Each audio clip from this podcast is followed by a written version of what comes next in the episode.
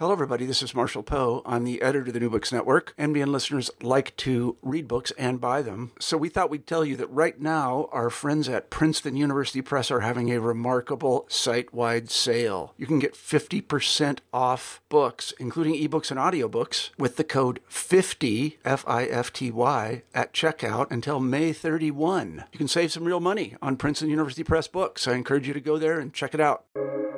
Welcome to the New Books Network. Hi, this is Caleb Zakarin, your host for New Books and Math, a channel on the New Books Network. Our guest today is Jim Stein, author of Seduced by Mathematics. I think the subtitle, The Enduring Fascination of Mathematics, gives you some hint as to what this book is about. So let's just get right to it. Jim, welcome to the show. Thanks for inviting me, Caleb. Of course. Uh, you know, but let's just uh, start at, at, the top with the uh, title. So, Jim, where does the title Seduced by Mathematics come from? Well, there are actually two groups of people in the world. There are those who will know exactly what I'm talking about when they read the title Seduced by Mathematics. And then there's everybody else, which is most of the world.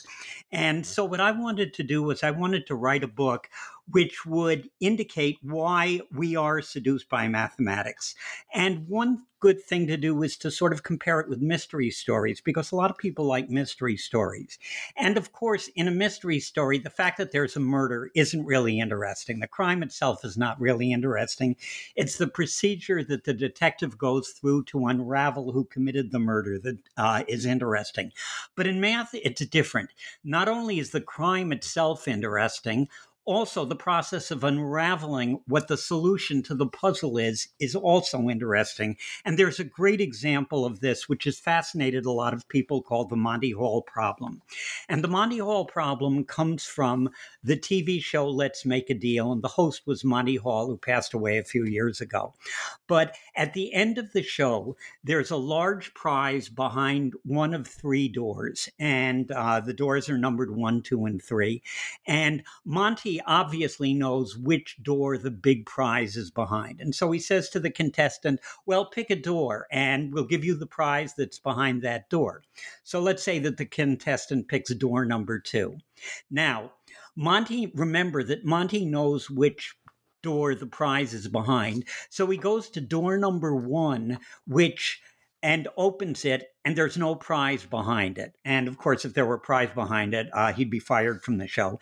And then he says to the contestant, okay, there's no prize behind door number one. You pick door number two. Now, I'll give you the opportunity to switch to door number three. Do you want to stay with door number two or switch to door number three?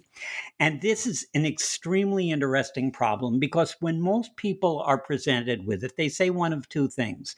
They either say, well, what does it matter? It's 50 50. It's either behind door two or bo- door three, um, and they're both equally likely. Or they say, aha, I picked the right door. He's trying to con me into switching to door three. The prize is not behind door three to save the sponsor some money.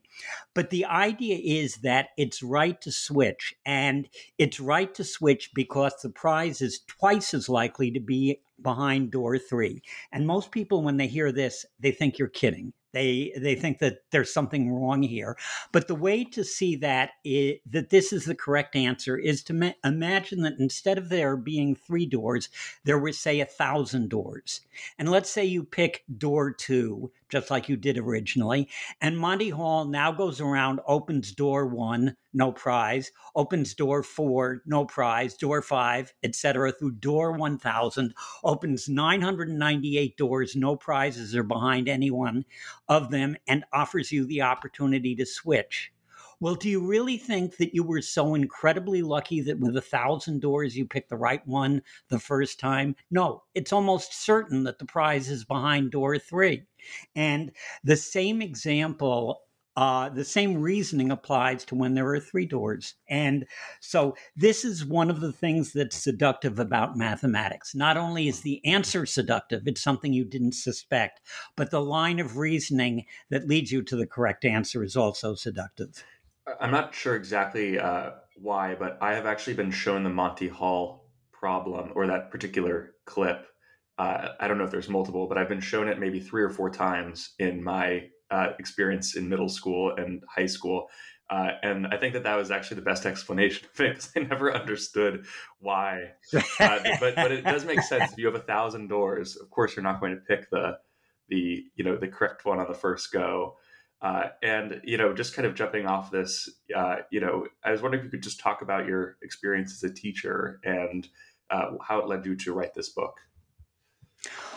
Well, when I was a teacher, I taught at Cal State Long Beach. And every spring, we had a day at Cal State Long Beach where the teachers would give different demonstrations, and we would invite all the elementary schools to come in and watch what ha- goes on at a university. And I had a demonstration that involved mathematical puzzles and magic tricks that involved mathematics, and it was very popular. And I would often have the same teachers coming back to see me year after year. And one year, one of them came up to me and said, "You know, Jim, we always poll the students at the end of uh, uh, at the end of the day and ask them which class, which demonstrations they enjoyed most, and you always finish number two. So the first thing that occurred to me was that's pretty good, and then the second thing that occurred to me was, well what was the demonstration that beat me for number one? I mean, I can recognize a straight line when I when I hear one. So I said, okay, what was the number one demonstration? And they said it's always the boa constrictor. Well, I wasn't going to be able to squeeze live live mice to death and then swallow them, so uh, uh, I had to go with what I had. But I thought about it; these demonstrations have always been very effective. Why don't I try writing up what it is that makes these things so appealing, not only to elementary school students, but of course, as I mentioned at the start, to the group of people who find mathematics seductive. And so that's basically what the book is. It's a collection of things that I've found that people react uh, positively to. They say, hey, that's really interesting, like the Monty Hall problem. And also, uh, some of the things that have appealed to me over the years that maybe some other people aren't so familiar with. What about for you know those uh, like my like myself and maybe uh, even less uh, mathy than myself as a non math person? Uh, can this book be understood by us? Um, yes, it can. A lot of the book can be understood. Um, what I uh, the first few chapters can be understood by elementary school students. Um, then, after a while, maybe you need a little algebra and geometry, but it's not the type of algebra and ge- geometry that's excruciating. And uh, then towards the latter portion of the book because there are some tremendously seductive things that occur at college level courses at the calculus level and beyond. I wanted to put those in the book because they've been uh, uh, they've been appealing to me. And one of the things that happened recently is that one of my former students um, said that her daughter saw her nine year old daughter saw one of my demonstrations on the internet, and she was so taken by them that she what she wanted to do do was she wanted to learn them and demonstrate them to her class. And this book is essentially written for her daughter as her daughter learns more and more about math. She's nine years old, but she can read the first few chapters. Then, as she learns more and more math, she'll be able to read more chapters and so on, depending upon what level that she gets to. And even if you don't understand what I'm talking about, you ought to be, for instance, if you read, you know, if you read the last portion of the book, there are things that are fairly advanced topics in mathematics, but you might get some idea of what it is that I find appealing to it. Um, I remember my father, who was uh, my father when he was 70 years old, he didn't major in math in college. He majored in econ and he, you know, he had sort of a math background. He always liked mathematics, but he would go to lectures on mathematics, even though he didn't understand them completely, um, because he sort of liked the flavor of it and it there's this flavor to higher level mathematics. I talk about some of the things that appeal to me later on. I hope we get to them in this uh, uh, during the course of this interview. But my feeling is that this book is written for hopefully everybody. So you know starting with that the first chapter begins very simply with with just numbers call it's called seduced by numbers. Can you talk about this chapter and what you discuss in it Okay, well, this has the best example of the importance of numbers that I've ever seen. And it was unearthed by Jordan Ellenberg, who wrote it up in his book called How Not to Be Wrong. And that's a wonderful book. But back in 1943, while all the physicists were in Los Alamos, New Mexico, trying to construct an atom bomb, the remaining really bright, nerdy people, mathematicians and other physicists, were at a place called called the Statistical Research Group, located uh, located in the Bronx, and the Army would come into them with a bunch of off the wall problems and ask them for solutions, and one of the problems that they came into uh, that they came into uh, address the statistical research group was a problem of where to put the armor on fighter planes that were being shot down and what the Army had done is it had compiled statistics. They divided the fighter planes into four sections. I think they were engine, fuselage, uh, wings and tail section. And what they'd done is they'd computed the average number of bullet holes per square foot that they found in planes that returned from their missions. Obviously, they couldn't count the ones that didn't return. And so they had these, this information and they didn't know what to make of it. Um, and so they presented it to the various people at the Statistical Research Group. And one of the people there was Abraham Wald, who turned out to be one of the most uh, brilliant statisticians of the 20th century.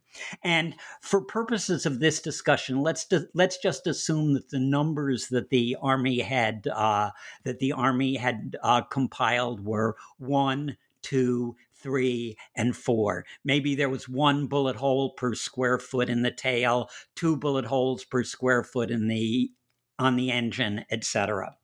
And so Abraham Wald looked at this and says, well, what you have to do is you have to put it on the uh, you have to put the extra armor on the section with that only had one bullet hole per square foot. And the army said, well, why? And Abraham Wald said, look at the extreme case, just like the example that I gave you with the Monty Hall problem. Suppose that there's some section of the plane which has no bullet holes on it. What would that mean? Well, it wouldn't mean that this portion of the plane was absolutely immune to enemy fire. It would mean that every time a bullet hit that section of the plane, it went down.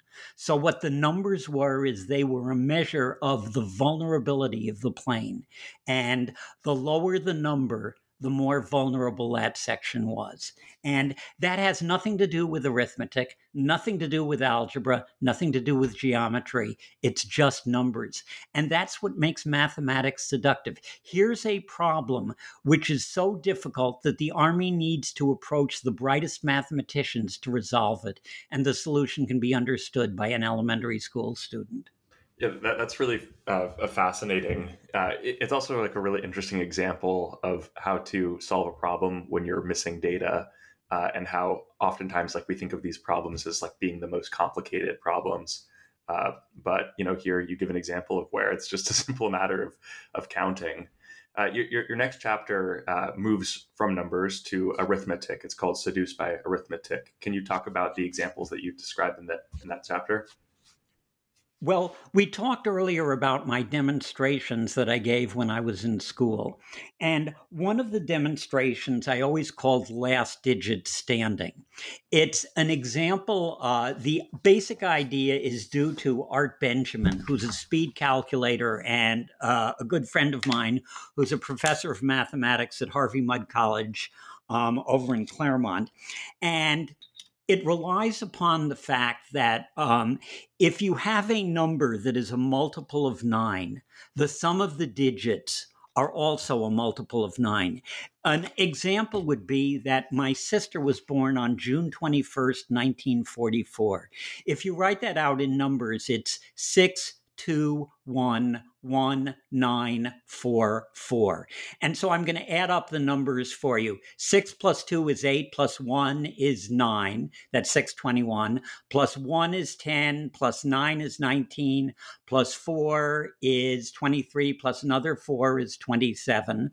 and uh, 27 is divisible by 9. And if you get out your calculator, 606,219,000, woof, 621 1944 will be divisible by 9. And that's what this trick relies upon. And here's the way that I perform it. Um, what I do is I get, first of all, I have a deck of cards which has the aces, the tens, and the face cards removed. So it just consists of uh, the cards two through nine. And I invite uh, I invite 10 school children to come up and each take each pick a card from uh, from the strip deck of cards, just the numbers two through nine, and write them on the board with a multiplication sign on it. So, for instance, you might get two times seven times five, etc. There are going to be ten digit. Uh, there are going to be ten digits there, and then I ask someone uh, uh, before this demonstration has begun. Usually, the uh, group comes in with a teacher, and I ask the teacher to blindfold me before then, so I don't see what kids the ch- what cards the children are picking, and I don't see the product six times two times seven times five, etc. on the board. I'm completely blindfolded. But then what I ask them to do is I ask the teacher to take a calculator, multiply all these one digit numbers out and write the number on the board and check it to make sure that uh, uh, I usually I sometimes would have a graduate student in as a helper also to check that the product was correct. So what would usually happen is I'd get a six, seven, or eight digit number on the board, much like six two one 1944. That's what would be on the board. And then what I would ask the uh, then what I would ask the uh, teacher who came with a group of class with a class to do is to erase the digits one at a time in any order and call them out to me as they erase them. For instance, one let's once again look at 621 1944. They might erase one of the fours first and they'd say four. And then they might erase the six and they'd say six. And then they'd erase the nine and say nine. And when only one digit remained, the last numbers, the last digit standing, I'm blindfolded. I've never seen this number. And I would say the last digit on the board is a seven. And I was right 39 times out of 40. And there's a reason for that. And um, everybody is just blown away. How can you do this? Well, the fact is that I know that the number that um, I won't say that I know that the number is a multiple of nine, but because I have 10 students coming up, picking cards from this deck, if one of them picks a nine, or two of them pick three, either a three or a six, there will be a product of nine in the 10 digits that are on the board. That happens 39 times out of 40. That's why I can say 39 out of 40. So, what will happen is that as they read off the numbers, say, for instance, six, two, seven, whatever. Um, when there's only one digit left, all I have to do is subtract from the next multiple of nine. Suppose I have a running total of 23. The next mo- multiple of nine is 27. So I know that in order to, for the sum of the digits to total 27, the missing digit has to be a four.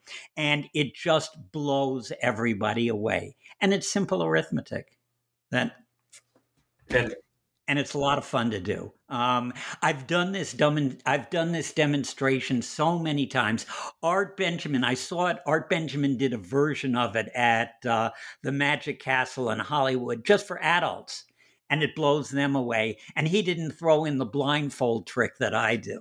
Um, so, so it's really a lot of fun, and it's you know it's one of the things that when the children learn how easy it is, they can't wait to demonstrate it to their uh, you know to their parents. I, I was going to say, and I was thinking the whole time that you know you're you were essentially performing uh, magic tricks, and you know it's interesting that you have this example of a uh, magician performing it. Uh, essentially, that you know the obviously it's not magic, it's math, but you know lots of there's there's a, a lot of magic tricks depend upon mathematics in one way or another. Not all of them obviously but but a number of them do. Right exactly. Especially i feel like especially you know a lot of card tricks do uh, or or you, you, know, in addition to sleight of hand. Uh, you know, moving right. on, it, what, what you were doing before is obviously a form of a pattern recognition, and the, the next chapter focuses on patterns. It's called "Seduced by Patterns." Uh, listeners probably notice a theme um, with the uh, the, the, titles. we would hope. Yeah, uh, right. But they might see a pattern. Uh, so, could you talk about seduced by patterns and different uh, geometrical patterns? Um, sure. Um, in fact, one of the reasons that patterns are so important is that patterns are to some extent the underlying template on which virtually all of mathematics is built. In fact, there, uh, um, I don't know how long ago it was, but there was an article in, uh, there was an article in, I think it was uh, uh, Science Magazine, which is the publication of the American Association of Advancement of Science. It was called Mathematics: The Science of Patterns, and that base that's basically uh, that's basically what it is. And for instance, one of the uh, one of the tricks that I did for uh, that I did for students. I wouldn't exactly say it's a trick, but this is one of the demonstrations that I had. I'd like you to imagine an, um, what I had is I had large pieces of uh, cardboard which had been ruled into an 8 by 8 square. So there were 64 squares on it, eight rows of eight squares apiece, just 64 white squares. And what I did was I had a number of two by one squares that sort of look like dominoes with which you could cover these pieces of cardboard. In fact, if I were to give you 30, each one of these two by one dominoes is two squares, one right next to each other. And, you know, if you've ever seen a domino, that's what a domino looks like. It's two squares right next to each other. And so I'd made out two by one squares. Um, except that they were just sort of little rectangles. They didn't have any markings on them. And I would give them to the students and I'd say, okay, here's what I would like you to do. I'd like you to cover the cardboard with these two by one rectangles without missing any squares and without leaving any square any uh, without having any tiles dangle over the edge. Well of course they see it how they see how to do this pretty quickly. Each the uh, eight by eight cardboard is eight rows of four tiles apiece. If you put four two by one tiles right next to each other, it covers a row. So, given 32 tiles, you put four on row one, four row on, on row two, four on row three, four on row four. It covers it, and the children have no difficulty with this. Then, what I do is I ask them to cut out one of the corner squares. And I say, Well, can you do it? And of course, a several of the students try to do it, but some of them see immediately that you can't because each square is, uh, each tile, rather, each domino has two squares in it. The original board had 64 squares in it, but now this has 63 in it. 63 is an odd number, and when you add up a bunch of twos, you're going to get an even number. So you're going to have to have one left over. You're going to miss a, or you're going to miss a square. So they, they can see that there's sort of an easy numerical reason why you can't do it with 63. But now here comes the hidden pattern. Let's say they cut off the, they cut out the one square that's in the lower right hand corner. I ask them to cut out the one square that's in the diagonally opposite corner. Say it's in the upper left hand corner as opposed to the lower right hand corner. And I ask them to try to cover it. And now, all of a sudden, that uh, the odd and even pattern trick doesn't work anymore because there are now 62 squares and 62 is an even number and every two by one rectangle covers two squares. So it looks like you ought to be able to do it. So they try for a while and they see that they can't do it. And um, so what I do is I let them try for a few minutes. And nobody's able to do it. And then I would say that this is a great example of a problem that involves a hidden pattern. And I take out an ordinary checkerboard. Now, a checkerboard, um, remember that the that the cardboard that I originally gave them was totally white or totally plain. It did have the squares ruled in Um, but there's no coloring on the uh, on the original piece of cardboard. But if you take out a checkerboard, it is colored. The uh, checkerboard is alternately colored in red and black squares. And if you take a look at the squares that are on the opposite diagonal, for instance, the lower right hand corner and the upper left hand corner, they're on the same diagonal. All the squares on that diagonal are the same color. So if the lower right hand corner is red, the upper left hand corner is red as well. So, what the 62 squares are, you've removed two red squares. And so you have 32 black squares and 32, 30 red squares, 32 black, 30 red. But each domino covers one black and one red square. So if you have 31 dominoes, they're going to cover 31 black squares and 31 red squares, and it just won't work. So there's a hidden pattern to the blank cardboard, and that's revealed when you color them alternately like a checkerboard would be colored the next thing that you talk about, and this is sort of continuing with the geometry theme, is is you talk about analytic geometry. Can you talk about some of the ideas around this that you find so interesting? Sure. Um, well, I must admit, um, one of the uh, difficulties that I had with mathematics, because nobody goes through mathematics courses totally unscathed, and I had a really easy time with algebra and uh, algebra and arithmetic. Um, for some reason, you know, my mind just worked that way. I was always very, very involved and enjoyed working with numbers. Um, but when I hit geometry, I had a really difficult time. I'm not a really visual person. Geometry is tremendously visual, and um, I had uh, I had a, an experience of getting B's in math courses when I took geometry. Never happened to me before. And um, there are a lot of mathematicians who absolutely, if you ask them the first thing that they found seductive about mathematics, they'd say geometry. To give you an example, Napoleon solved geometry problems. Presidents of the United States came up with proofs of the Pythagorean theorem. Um, there's even uh, uh, there there are episodes in uh, there are episodes in movies where people are working working on geometry problems.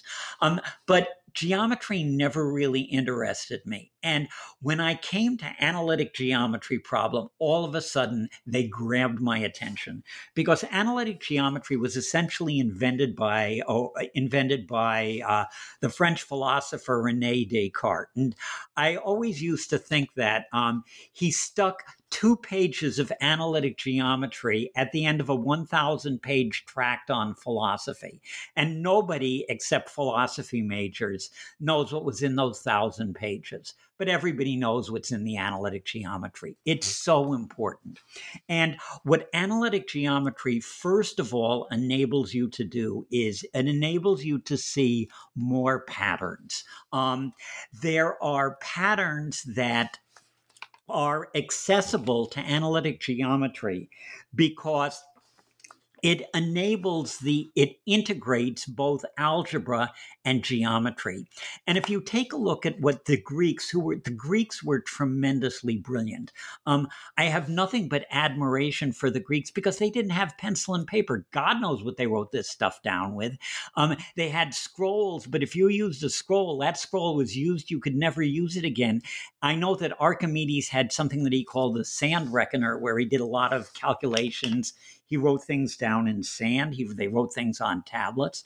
But because they all they had was basically Euclidean geometry. There was a limited number of curves that they could investigate. Of course, they could investigate straight lines and circles, which are the basis of plane geometry. But they also knew about planes that are called uh, curves that are called conic sections, the ellipse, the hyperbola, and the parabola. The Greeks knew about these, but uh, of the more complicated curves. For instance, there's no indication that the Greeks had any idea of exponential curves, logarithmic curves, um, curves with uh, that uh, curves representing higher degree polynomials, and certainly none, none of the curves that represent advanced mathematical functions that you know things such as Bessel functions, Legendre functions, that you hear of in more advanced mathematics courses.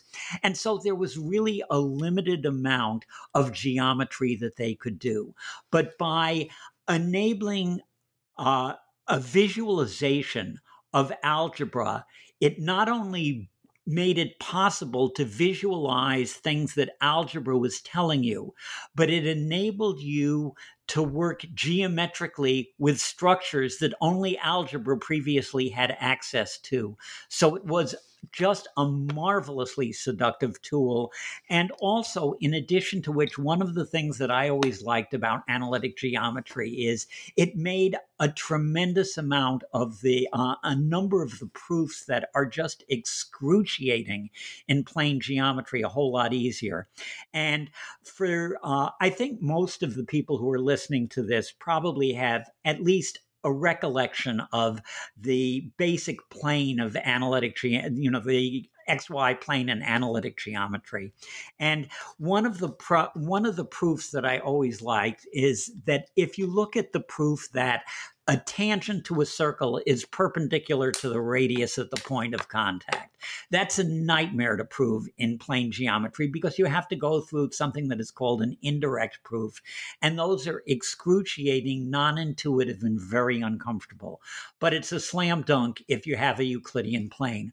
All you do is take a circle of radius one, centered at the origin, and then draw uh, draw the straight line at x equals 1. That's obviously tangent to the circle because if you look at any point on the straight line, uh, x equal 1, the only point that's within distance 1 of the origin is the point with coordinates x equal 1, y equals 0. And it's obviously perpendicular to the radius at the point of contact because um, if you take the line x equal 1, it's perpendicular to the x axis. There you are. Um, you know, no indirect proof. It's just there on the diagram and just simple, you know, a couple of simple calculations.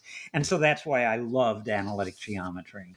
Something that you discuss in the book, which is actually something that I've wondered for, for a really long time, is about mathematical induction and why people look for ways to avoid it. So I was wondering if you could talk about this topic. Um, sure. Um, one of the, as I said, I was always intrigued by numbers when I was growing up, and I found patterns in numbers. And here's one of the first patterns I found. I remember actually I had this old Smith Corona typewriter, and I would type stuff down and show it to my parents. And here's a pattern that I noticed when I was maybe seven or eight years old.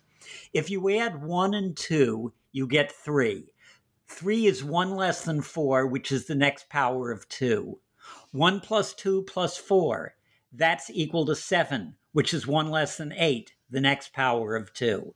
One plus two plus four plus eight is 15, which is one less than 16, which is the next power of two. One plus two plus four plus eight plus 16 is 31 one less than 32, which is the next power of two. So, what I wondered about is first of all, does this pattern go on forever? In other words, if you start by adding 1 plus 2 plus 4 plus 8 up to a particular power of 2, is the answer 1 less than the next power of 2? And if so, how would you go about proving it? Well, you know, it struck me because I was seven or eight of, at the time. How do you go about proving an infinite? You know, I knew that this would be an infinite number of statements, but I would ne- I had no idea of how one would go about proving an infinite number of statements, and I certainly wasn't going to spend the rest of my life checking this out for one plus two plus four plus eight plus sixteen plus thirty-two plus sixty-four plus one hundred and twenty-eight, etc. But anyway, it turns out that there's a tool called mathematical induction which enables you to prove an infinite number of statements. And what mathematical induction does is it's basically a step ladder. It thinks of the prop, uh, it thinks of you're making a statement about the number one, and that's the first step on the step ladder. Then you're making a statement about the number two. That's the second step on the step ladder. Then you're making a step uh, prop uh, statement about the number three. That's the second, third step on the step ladder. So what you have is a step ladder reaching infinitely up, with each one of the steps representing a step on uh, uh, a statement about an integer. For instance, one plus two plus four equal seven, which is two to the third minus one. That's a statement about the number three. You're adding up the first three powers of three, powers of two, rather, two to the zero plus two to the one plus two to the two. Is it equal to two to the three minus one? Statement about the number three. So the way that mathematical induction goes about proving this is here's the idea of mathematical induction. Suppose you can prove the statement for number uh, statement number one, the bottom rung of the ladder. And suppose also that you have a method of going from any step to the next higher step. In other words, a way of, if you're standing on one step, you have a procedure to getting up to the next step. That's in in mathematical terms that's called p of n implies p of n plus 1. Then the statement is true for all integers. And that's the essence of what mathematical induction is. And usually mathematical induction is first introduced to students in an algebra course in high school. It's introduced at the end. We give them a couple of simple ones and then sort of stop telling them about mathematical induction. But mathematical induction induction can be used in higher level math courses to and there are some lovely proofs involving mathematical induction. In fact, um, when I wrote my PhD thesis, there was a truly lovely mathematical induction proof in one of the papers that I used, which was written by my thesis advisor. And I was so captivated that by this proof that I was able to use it. And it's one of the reasons that I ended up getting a PhD. So I've always been in love with it. But I've also liked the idea that there are ways to get around needing mathematical induction. And go back to the problem that I was talking about earlier, adding up the powers of two.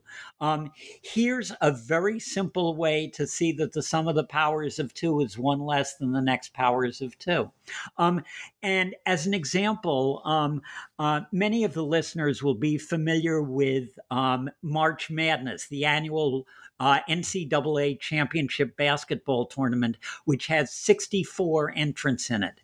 64 entrants. 64 is a power of two. It's two to the sixth.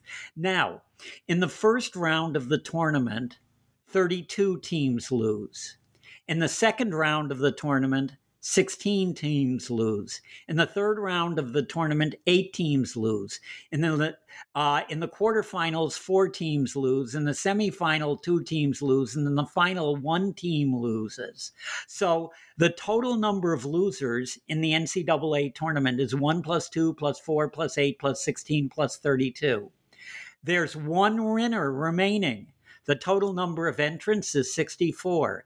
That's the one winner plus the 1 plus 2 plus 4 plus 8 plus 16 plus 32 losers. So there's one winner. It's equal to the number of entrants minus the number of losers. The number of entrants is 2 to the sixth, 64. The number of losers is 1 plus 2 plus 4 plus 8 plus 16 plus 32.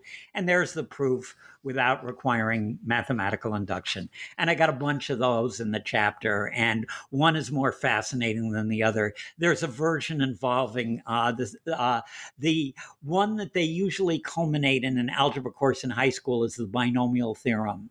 Um, you need to know a little combinatorics to get uh, to avoid uh, to avoid using mathematical induction to prove the binomial theorem, but it's not really all that difficult.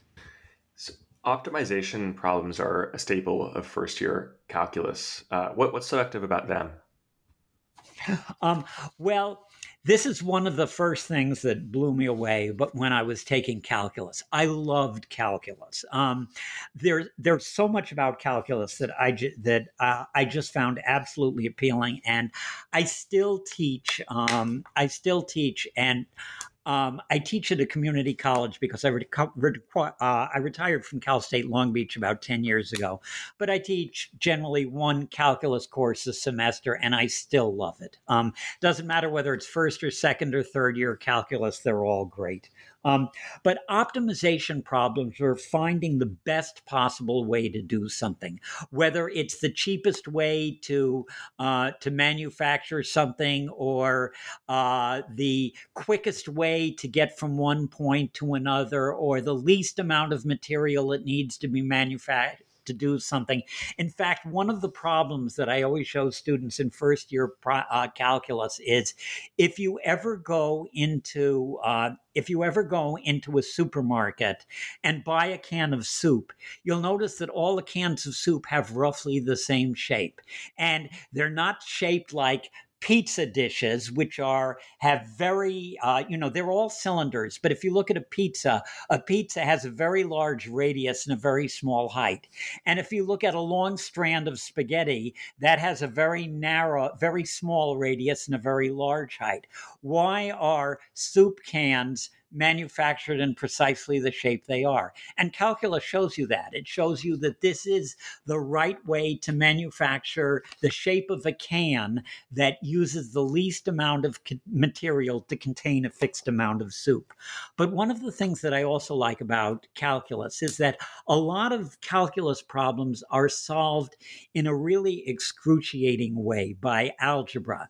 And per, uh, what one normally does in a calculus problem is one parameterizes it by setting up a variable. They say, let x equal this distance, or let, uh, and you go ahead and uh, define all the quantities in terms of x and you go through some calculus types of procedures. But one of the things that I always found uh, seductive about calculus is that um, trigonometric parameterization, which very few books talk about, um, enables you to do an awful lot of problems in calculus um, very easily because a lot of the problems in calculus involve expressions that involve something like the square root of x squared plus 16.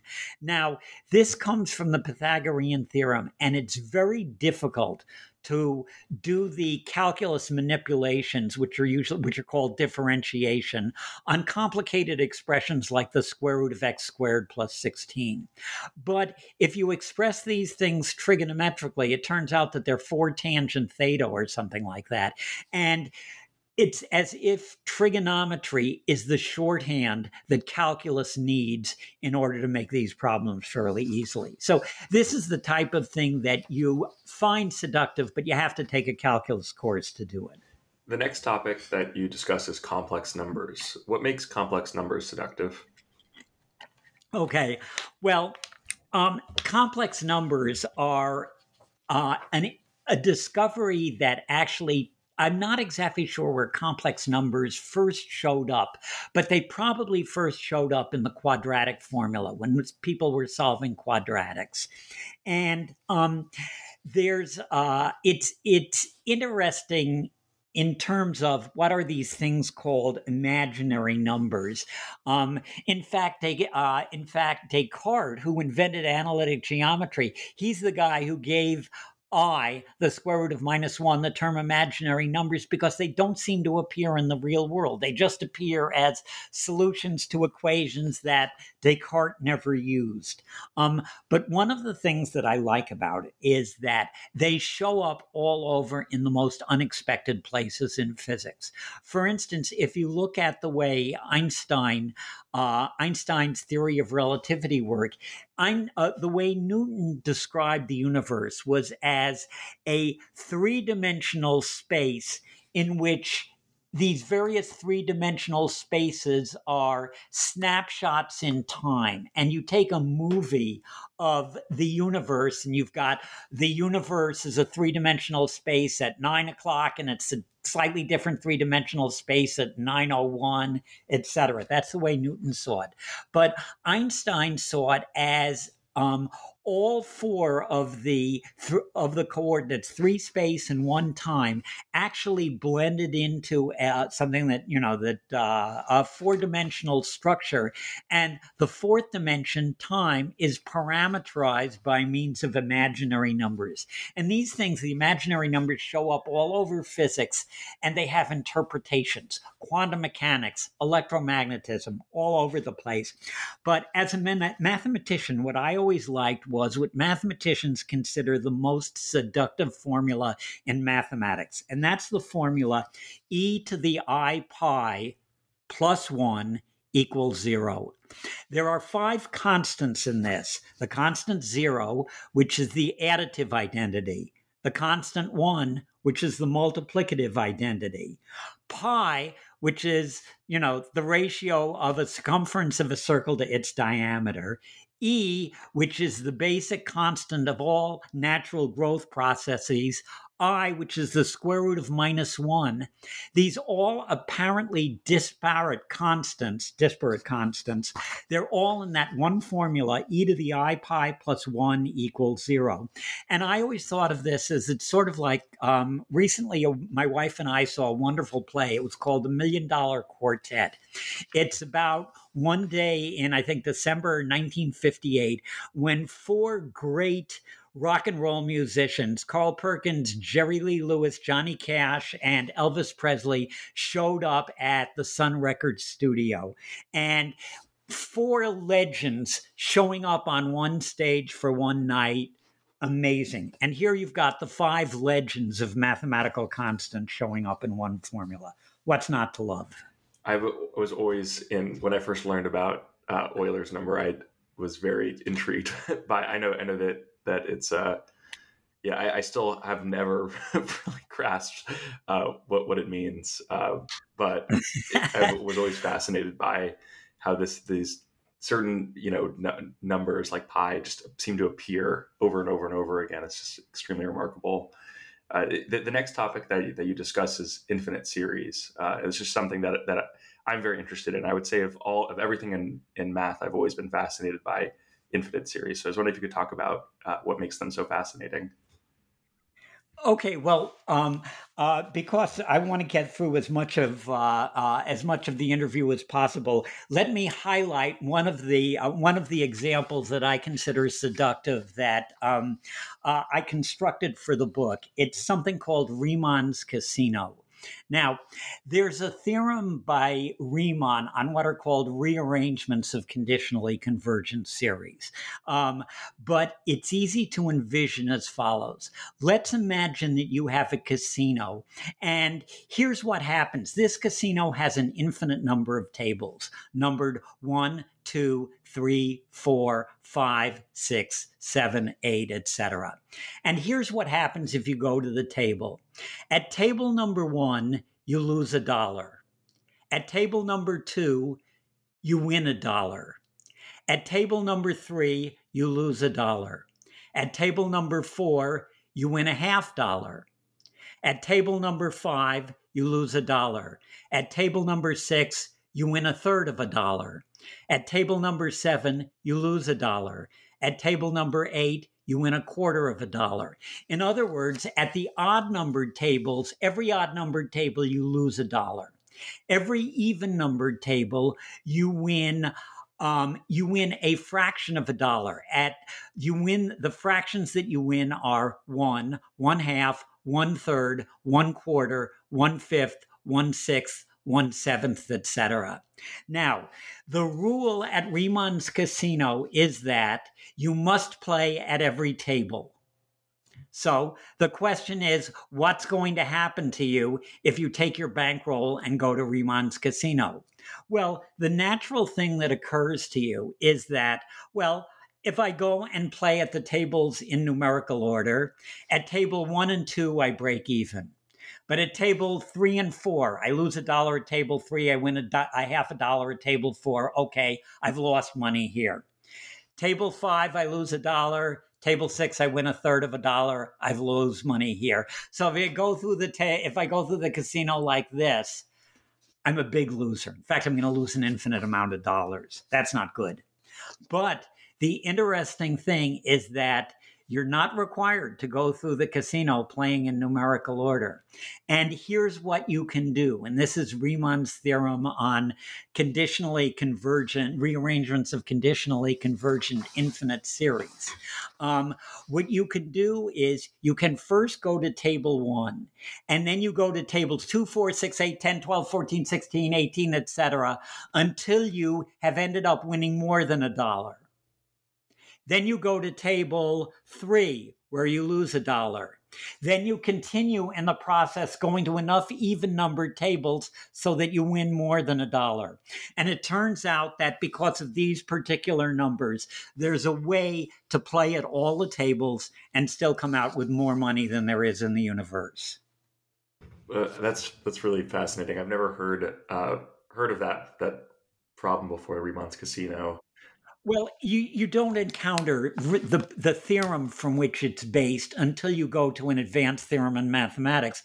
But there's a lot of stuff that you can see and you know that advanced mathematics that people that what i try and do one of the things that i try to do to make mathematics appealing is i try to give tastes of what there is later on at a lower level because these things you know what as i said at the start of this uh, at the start of this interview what makes mathematics appealing is that it's got fascinating results and fascinating lines of reasoning. And it just blows me away that everybody isn't blown away by it. Right. That's, yeah, that's fair. I mean, it's definitely, you know, I, I think many of the examples you've discussed so far are, are very mind blowing. And, you know, the next topic uh, that you discuss is probability. And I think that probability is probably the subject in math that, you know, people on a, on an everyday basis probably, in, or probably engage with. Good choice of words. Um, well, the Monty Hall problem is obviously a problem in probability. But when I retired, I mean, I uh, uh, one of the things, sadly, that happens as you get older is that your mental faculties uh, uh dwindle in the sense that I don't think I'm that much dumber than I was when I was younger, but my powers of concentration are not that great. And in order to word, in order to do mathematical research, you really have to be able to concentrate intensively. And I'm not, uh, I can't do that as much anymore. But I was fortunate because eh, uh, because when I retired, I said, oh, well, what am I going to think about? And a friend of mine showed me something called Blackwell's bet, and Blackwell's bet and variations of Blackwell Bet have occupied my attention ever since for the past five or six years, and it's fascinating. So, first of all, David Blackwell, who David Blackwell was is a fascinating story. Um, David Blackwell was the first black to be elected to the National Academy of Sciences. And just to indicate that you know you look at what's happening in the news and it's not always you know it's not always a pretty picture.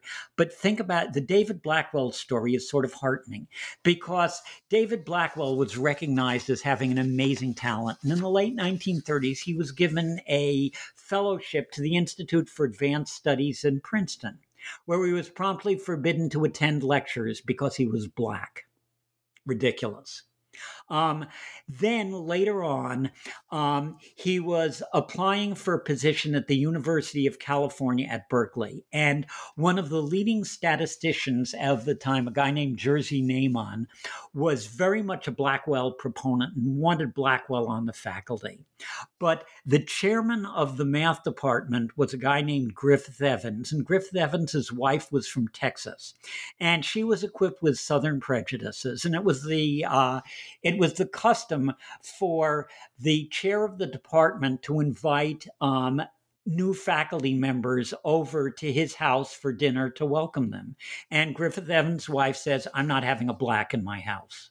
Um, and so uh, Blackwell was turned down, spent uh, spent a number of years teaching at a Southern college. And then in the mid 50s, like Bob Dylan said, the times they were changing, um, Blackwell was uh, uh, got tenure at the University of California at Berkeley and had an absolutely amazing career, during which he devised this problem, which blew me away. Here's the idea. You have two envelopes, let's say they're white and brown, and each one of these envelopes has a different sum of money in them. And the idea is to end up with the envelope which has the most sum of money. But you're not allowed to open both of them. You only open one of them. So let's say you open one of them and you see there's $87.65 in it. And now you're offered the following opportunity. You can either keep the money in that envelope or you can switch and take the contents of the other envelope. And um, it looks like it's one of those 50 50 things. Who knows what's in the other envelope? If there's a million dollars, I'd love to take it. If there's a cent, penny, I'd rather stick with the amount of money that I have. Um, but how are you possibly to know? Blackwell devised this absolutely brilliant way of uh, that I would never have thought of, never in a million years. Here's what Blackwell said pick a random number Doesn't matter how you pick it. Maybe it's the amount of money in your checking account. Um, maybe it's the page number of a book that you're reading. Just pick any random number and compare it with the amount of money in the envelope that you opened. If it's less than the amount of money in the envelope that you opened, keep the amount of money in the envelope that you opened. If it's more than the amount of money in the envelope that you opened, switch and take the money in the other envelope. And you do have to do a little algebra to show that this is the correct answer, but it's nothing that an Algebra 1 student would even find remotely troubling. And when I saw this, it absolutely blew me away. And um, there are problems related to this that have enthralled me for the past four or five years, and they don't require really high power math to understand, which is a good uh, thing because I've forgotten all the really high power math I ever knew. Without needing to go too deeply into that, can you give a little of an explanation of why that is the case? Because that's so it's so bizarre. That's very bizarre to me that that would work. Um, okay, uh, actually, yes. There's there's an intuitive explanation that I think you can understand perfectly. Um, so let's divide the random. Uh, let's divide the. Uh, let's look at the following intervals. The uh, let's say that you, there are there are two um, amounts of money. Let's call them smaller and larger. Okay, that's which they are. Okay, if the random uh, uh, if the random number is less let's say that you pick a random number and it turns out to be less than the number the money in the envelope you chose well if it's less than the smaller amount you'll do the wrong thing. But if it's bigger than the smaller amount you'll do the right thing Similarly, if the number that you chose is, if you had chosen to lo- the larger envelope initially and the random number was less than that, you'll do the, uh, you'll do the right thing, but if it's bigger, you'll do the wrong thing. But if the random number is between the amounts of uh, money in the smaller and larger envelope, and let's take actual numbers as an example. Just suppose there's $50 in the smaller num- uh, envelope, $100 is the larger amount, and you pick the random number 75, okay? Can you yeah, live with 50, that, that, 75, that and 100? Okay. Now, suppose you pick the smaller amount the random number is 75. It's bigger than 50, so you should switch. You make the right decision. Suppose that you picked $100. Suppose that you happen to open the envelope with $100 in. The random number is 75. It's smaller than 100. So it tells you that you should keep the money. In other words, the number 75 is you hope that you get a random number of 70, that you hope that you get a random number that's between the smaller and larger number because the selection rule will always enable you to make the right choice. And in the other two cases, where it makes the eh, the other two cases, it makes the right choice half the time and the wrong choice half the time. So intuitively, um, the larger the interval between the smaller and larger amounts, the more likely it is that this process will enable you to make the correct decision. That's the intuitive reason that this technique works. yeah. But you do need the algebra to satisfy yourself. That yeah, that, that explan- explanation makes a lot of sense though, and it's definitely not uh, a line of reasoning that I would think through. Uh, what I like about it is the way in which you know it's just how you it picks a random number or it, it sort of creates inform it creates information uh, or a context where there isn't any. Uh, and yeah, that, that's very fascinating. I can see why. Yeah, I mean, this is and this is one of the things that I've always tried to do as a teacher. I've been so lucky because I mean, I uh, uh, I found a job that I just absolutely loved. I never had a day that I didn't walk into class looking forward to. Well, that's partially because I enjoy having a captive audience, like everybody listening to this. Well, they're not captive; they tuned in on their own volition. At least.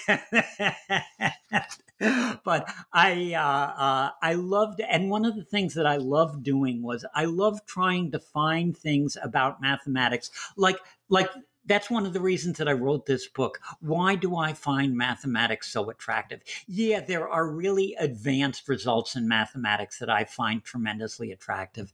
Um, when I'm teaching third semester calculus, there's something called Stokes' theorem, which has always blown me away. It's too involved for because it involves line and surface integrals, and we can't discuss that here. But there's really advanced stuff which is lovely. But so much of, for instance, what we were talking about when Riemann's Casino and Blackwell's Bet, anybody can understand them you know can at least get a feel for what makes them interesting. And that's why i've loved mathematics. A very interesting idea in mathematics i think you know it is one of the ideas where people first learn about it. I actually remember when i first learned about it was was infinity. I think i was like i mean i think i had a, a maybe a, a, sense of what it was when i was younger but i first heard it spoken in a classroom when i was maybe five or six. So it's just like oh this is something to think about because you know you learn about counting and you go from one to ten and then you're like how far can you go? And then you hear about infinity. So i was wondering if you could just talk about infinity and why you know, I think it's probably safe to say infinity might be one of the most or is the most seductive concept in all of mathematics, maybe just in in every discipline period. Yeah, uh, I um, and actually, not only is it seductive, but for a long portion of time, it was scary for mathematicians to talk about it. They felt that infinity was one of these things that you could approach but you didn't really know how to handle it. Nobody knew how to compute or calculate with infinities. And the guy who first was able to do it was a mathematician named George Cantor, lived in the 19th century, and was one of those one of those troubled individuals. He was in and out of mental institutions his entire life, and he had two he had a problem that the uh, mathematical establishment had difficulty understanding the importance and value of what it was that he was doing and he got into constant uh, he got into combat with the establishment who didn't always agree with uh, with the value or, of uh, these problems but it was one of those things where just like you know later generations recognize how good a painter van gogh was or how brilliant a musician mozart was they realized how brilliant a mathematician uh, cantor was. Um, and one of the examples that I always like to give that illustrates some of the problems involving uh, involving infinity are as follows: um, uh, We have uh, we have a jar, um, and we have balls with numbered one, two, three, four, five, etc., all the way out, an infinite number of balls. And here's what I'm going to do. I'm going to drop the balls into the jar according to the following rules at 11 p.m. or 11 a.m. because everybody's awake then. I'm going to drop in balls number 1 through 10 and I'm going to remove ball 1. At 11:30, I'm going to drop in balls 11 through 20 and remove ball 2. At 11:45, I'm going to drop in balls 21 through 30 and remove ball 3 at 1152 and a half. In other words, every time what I'm doing is I'm reducing the amount of time by half. Um, I'm going to drop in balls 31 through 40 and remove ball four. How many balls are in the jar at noon? Well, everybody, here are the two, here's the first way everybody looks at it. Well, every single time you did this, you dropped in nine extra balls. You dropped in balls one through 10, then you remove ball one. Your, the jar contains nine more balls. Second time you did it, you dropped in balls 11 through 20. You remove ball two. Jar now contains 18 balls. After you did this three time, jar contains 27 balls. 9 plus 9 plus 9 plus 9, obviously infinity. But think about it. What ball is in the jar? Ball number one isn't. You remove that at 11 o'clock. Ball number two isn't. You remove that at 11:30. Ball number three isn't. You remove that at 11:45. Ball number four isn't. You removed that at 1152 and a half. And the fact is, you removed every single one of the balls. So this is why mathematicians had such problems with infinity. Are you trying to tell me that 9 plus 9 plus 9 plus 9 plus 9 equals zero? And that's one of the things that makes infinity seductive and makes it so difficult to come to grips with. And that's why the math- mathematicians didn't even want to tackle such problems for a while until George Cantor showed them how. Uh, and, you know, just to, to briefly ask about the, you know, this notion of infinity, uh, there are also like different levels. Of, I've always I remember learning this and not really getting into it too much, but that there there are different uh, levels of infinity too. Um, I was wondering if you could just quickly touch on that. Sure. Um, uh, it turns out that the way that Cantor said, here's how you have to approach infinity. The way to decide whether or not two sets, when you're talking about, um, for instance, how do you know that two sets are uh, what we call equal? Well, what we do in uh, in elementary school is when you know you show them pictures of three snowmen and three cookies and ask them to draw lines connecting them. And so what they do is they draw a line connecting one cookie to one snowman, a second cookie to a second snowman, a third cookie to a third snowman, and so they get an idea of what three consists of. And I, uh, one of the courses that I used to love teaching was math for elementary school teachers, and I'd say to them, you know, I've been studying mathematics for thirty years, and I can't tell you what three is, and I still can't. Um, I can tell you lots of properties of three. I can give you some idea of it, but if you were to ask me what three is, I have no idea. Um, it's an abstraction. And it's a very useful abstraction. I can give you examples of sets of three. Well, what George Cantor did was he said, here's how you can compare various sets, various infinite sets what you can do is you can make one to one correspondences between infinite sets the same way that you can make one to one correspondences with three snowmen and three cookies. And he discussed this idea. And what he did was he showed that there's a class of sets um, which he called the countable or the Aleph naught sets, all of which can be put into one to one correspondence with the integers. And then there are other sets which can't be put into one to one correspondence with the integers. And the example that I always give, uh, in fact, I give it in the book, is the example of um, the example of the Bynars. Um, there's an episode in Star Trek: The Next Generation where you have a bunch of Bynars come in to repair the Enterprise, and the Bynars have names that are binary uh, that are binary uh, digits. They're named like one one zero zero one zero. That's one Bynar, and another Bynar is zero one zero one one zero one zero, etc. That's another Bynar. Well, if you take a look at all the binary sequences that go on forever, just imagine that there's a string of zeros and ones that go on forever. There's another string of zeros and ones that go on forever. And you take the collection of all these strings of infinitely many zeros and ones. It, for each string, you can say, well, the seventh digit of this string is a one. The 953rd digit of this string is a zero. But it turns out that you can show that that cannot be put into one to one correspondence with the integers. And I give a very easy proof of that in the book. And it's, or at least what I think is very easy proof, and that isn't too difficult to understand. And this is part of Cantor's brilliance. It's known as the Cantor diagonal method. And here's how brilliant Cantor was as a mathematician. He hit for the mathematical cycle. He has objects named after him. There's something called the Cantor set. Um, he has theorems named after him. There's Cantor's theorem and the Bender Bendix can uh, the Cantor Bendixson theorem. There are a lot of Cantor theorems, and finally he has a method of proof named after him, Cantor's diagonal method. So uh, brilliant, brilliant guy. The uh, last question uh, related to the book that I want to ask is: How are you seduced by computers? Okay, well, I love the idea. I just love the idea that you could do computation. And computers were first coming. Uh, uh, I grew up, I was born in 1941.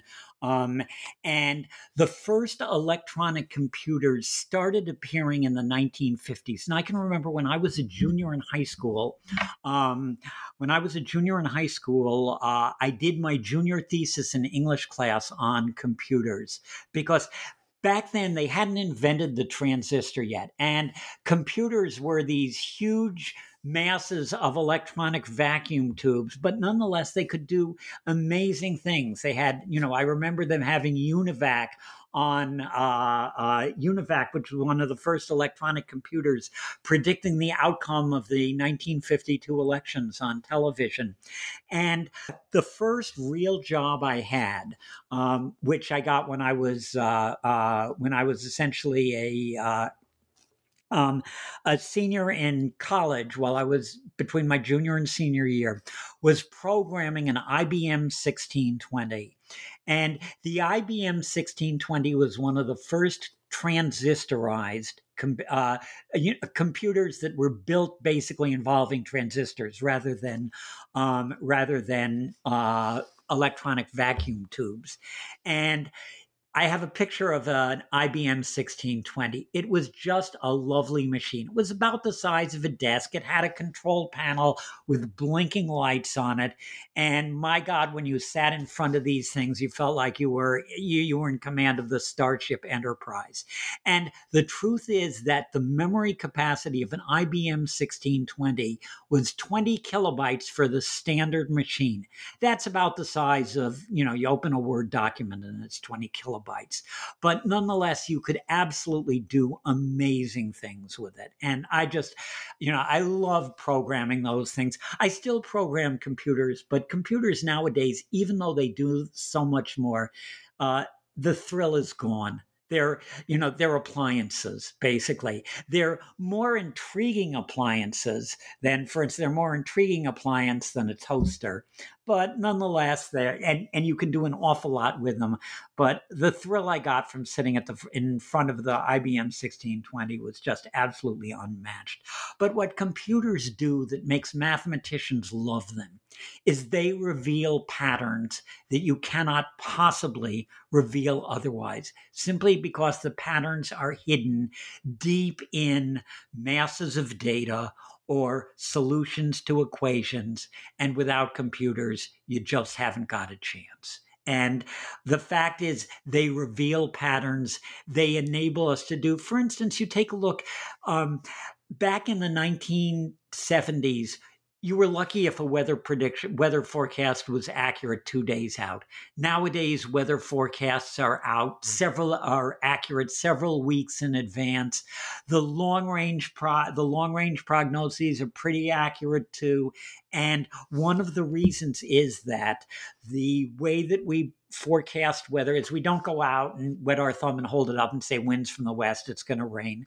What you do is you get a lot of data. There are equations that govern the flow uh, that govern fluid flow, um, and these equations cannot be solved algebraically, or at least we haven't managed to do so yet. But they can be solved numerically. We can extrapolate the patterns. We can do so much with them, and that's why computers are, you know, computers are probably the greatest mathematical tool ever invented. They're fabulous. Two uh, theorems that you discuss with uh, wonderful names. The the hairy billiard ball theorem and the ham sandwich theorem uh, get attention in the book. I was wondering if you could just uh, end the interview by talking a little bit about these theorems. Be delighted. Um, the hairy billiard ball theorem says, well, the mathematics says there's no such thing as a uh, as a non-zero continuous vector field on an even dimensional sphere. Sure sounds impressive. Um, it also sounds like I have absolutely no idea what you're talking about. But suppose you put it this way you can't comb a hairy billiard ball without getting cowlicks. Try it. Just think about it. What happens if you put a lot of hair and you try and comb it by combing parallel to the equator? You're going to get a cowlick at the North Pole and one at the South Pole. You can't comb a hairy billiard ball without getting cowlicks. That's that. That's the hairy billiard ball theorem, and the other is the ham sandwich theorem. Um, it's a theorem about. Uh, it's a theorem from a branch of mathematics called measure theory. But here's a way to look at it. So your typical ham sandwich consists of two slices of bread and a slice of ham. So here's what I want you to do. Take the slice of bread, toss it anywhere in the take one of the each of the slices of bread, toss them anywhere in the universe at any angle whatsoever, and then toss the slice of ham anywhere in the universe at any angle whatsoever. You can take a very large knife and angle it in such a fashion that if you make a linear cut with that knife, in other words, move the knife in a straight line, what will happen is half the bread and ham will lie on one side of the cut and half the bread and ham will lie on the other side. That's that that is not what I would assume. That's bizarre, but that's very interesting. I love that. I, I my favorite thing with these theorems is just the idea of of more so just thinking about what someone was doing. You know, like when they came up with the idea, like what was the uh, like someone must have been making a sandwich and you know they dropped their sandwich on the floor and had some realize it. Maybe there's a there's a story behind that the ham sandwich. There might be, but I don't think that's what happens when the theorem itself is discovered. I think that's what happens when somebody is thinking about the theorem and notices, hey, um, and for instance, the example of Riemann's casino that I described earlier. Well, I spent some time when I was younger counting cards at blackjack, so I was familiar with casinos. And when I saw Riemann's theorem on the uh, condition, uh, you know, on uh, on the conditional convergence, uh, conditionally con- rearrangements of conditionally convergent infinite series, because I'd had some experience um, with uh, uh, going to casinos, that popped into my mind. And I'm pretty sure that the hairy billiard ball theorem, things like that, the original theorem wasn't developed to describe a Harry billiard ball. Somebody just did some mathematics, and somebody later on noticed, hey, here's an interesting application of that theorem. So that's, yeah, that's where, you know, just pure mathematical that's discovery. my guess no guarantee I, I, that makes a lot of sense because i feel like so many cases around you know mathematical application came you know it, the, the, application came after and that's the, the, you know so much of the value of just people doing math is not so much that it will you know solve a problem in the short in the near term but you know that down the road someone will figure out a interesting application even if you know like how to comb a hairy billiard ball which you know uh, I, can i just say one thing about my personal experience yeah. with that Okay. Um, I was a pure mathematician. And by pure mathematician, I meant um, I, uh, the first portion of my career, I worked with, I worked with structures called Banach spaces. And while these have applications to various places in, uh, in physics, I certainly wasn't I was doing just mathematics. I had no idea of the math uh, of the applications. Um, I thought that you know nobody would ever pay attention to this. And in the late 1970s, all of a sudden, the paper that I'd written, I'd written a paper, and I was getting requests from electrical engineers all over the planet um, for this uh, for this paper. And I looked into it and I, I, asked, why are you asking about this? And they said, well, we've discovered that this, uh, that this applies to the creation of certain types of signal processors. Wow. I never would have thought that. And the best example of this that I know of, and here's a really great place to, confu- uh, uh, to conclude this interview. It's something that everybody is in touch with every single day of their lives. Um, in the 1940s, there was a brilliant mathematician named uh, George Hardy. He was a Brit, and he'd spent his life investigating an, a uh, an area of pure mathematics called number theory.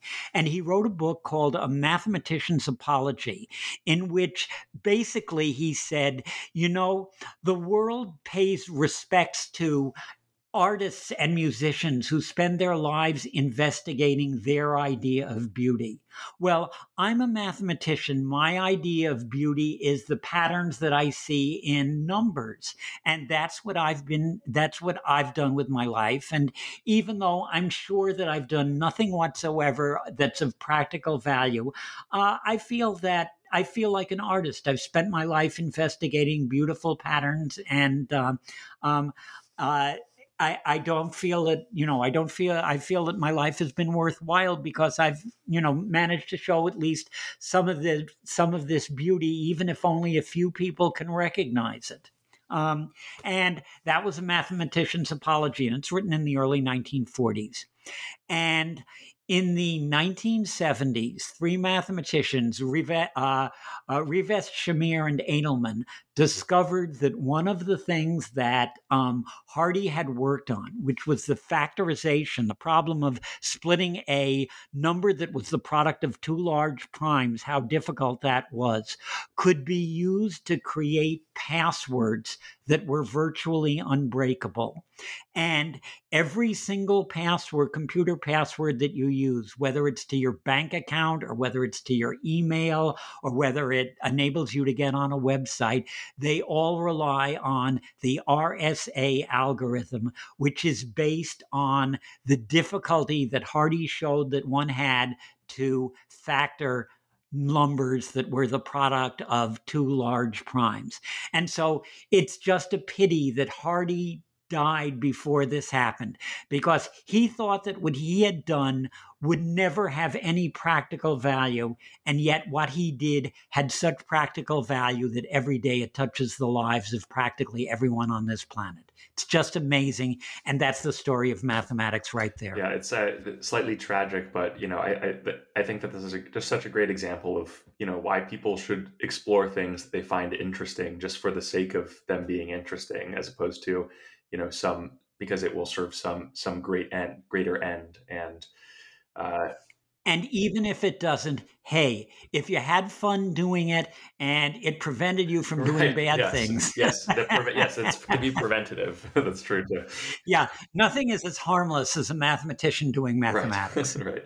right. Um, so you, you, know, I, I think uh, now that we've covered the book, I, I just thought it would be best to conclude by asking you if there's any way that that listeners can get in touch with you, and also if there's anything else that you're working on. Um, yeah, I have. Uh, I do have another book that's coming out the, in the spring, and um, it's a history of science. And uh, because I uh, I have an in with uh, Marshall Poe, who runs the New Books Network, I'm sure I can get him to do a podcast on that. But I uh, one of the things that I have always felt is that anybody who is in academics should be responsive to any question asked by anybody at any time. And I've been tremendously fortunate because, for instance, there are mathematicians and scientists who are far better known than I am. But I would write Linus, I wrote Linus Pauling, answered immediately, sent me a copy of his book. I wrote Freeman Dyson, I wrote some of the top mathematicians and scientists in the world. They got back to me immediately. Anybody who writes me a question, uh, there's no such thing as a dumb question. If it helps you understand or appreciate something, that's what I've spent my life doing. And my address, my email address is james.stein, J A M E S dot S T E I N at csulb.edu. Um, csulb.edu, that's California State University Long Beach.edu. Um, you can probably also, um, if the book is Seduced by Mathematics, which has an unforgettable title, uh, or at least I think it's unforgettable. I certainly think um, so. Yeah, that's one of the reasons that I chose it. And the author is, if you just Google uh, Seduced by Mathematics, you'll find it. But the author is James Stein, because that's my full name, but everybody calls me Jim. You can I, too. Uh, well, thank you, Jim. I, I, actually, it's part of what I liked so much with the title "Seduced by Mathematics" is it's it's actually it seems like it's in the tradition of math books that have uh, sort of uh, sexy titles like The Joy of X uh, by Stephen Strogatz. Uh, so I, I, liked it for that reason. It's a it's. Oh, okay, uh, good. well, well, Jim, thank you so much for being a guest on the New Books Network. Uh, it was great to talk to you about it's your book. It's been a pleasure, and I'm sure you know that you you've created a lot of uh, mentioned a lot of interesting theorems that uh, I certainly will uh, will try and think about. I definitely won't solve any of them, but uh, I'll let you know if I do. Please do. Great. Great to talk to you. Take care.